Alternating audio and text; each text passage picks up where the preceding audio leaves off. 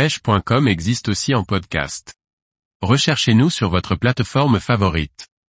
Le baliste bleu, un poisson à la robe magnifique et aux dents rouges. Par Guillaume Fourier. Voilà un poisson exotique que vous ne serez pas prêt d'oublier.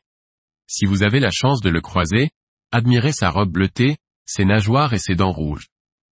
Odonus niger, Ruppel, 1836.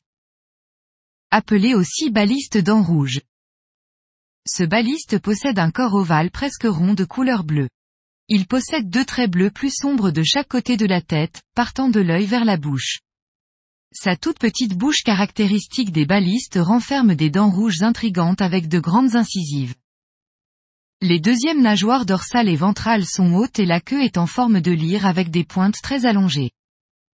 Ce baliste se trouve dans l'océan Indien au large de l'Afrique et jusqu'au Pacifique en Nouvelle-Calédonie, en Australie et au sud du Japon.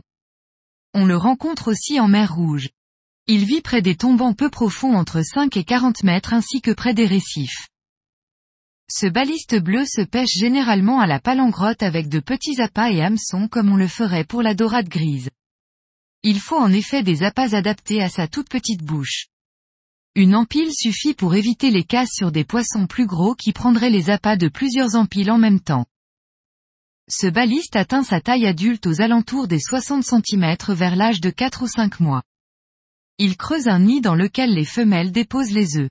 Les parents protègent le nid contre les intrusions, ce que vous pouvez constater si vous approchez l'appareil photo en plongée, le baliste n'hésitera pas à charger et à taper dans votre objectif. Taille légale de capture, minimum légal, aucune, je préconise la relâche systématique. Taille de maturité sexuelle, 18 cm, 7 ans. Taille moyenne, 25 cm. Taille maximale, 50 cm, 20 ans.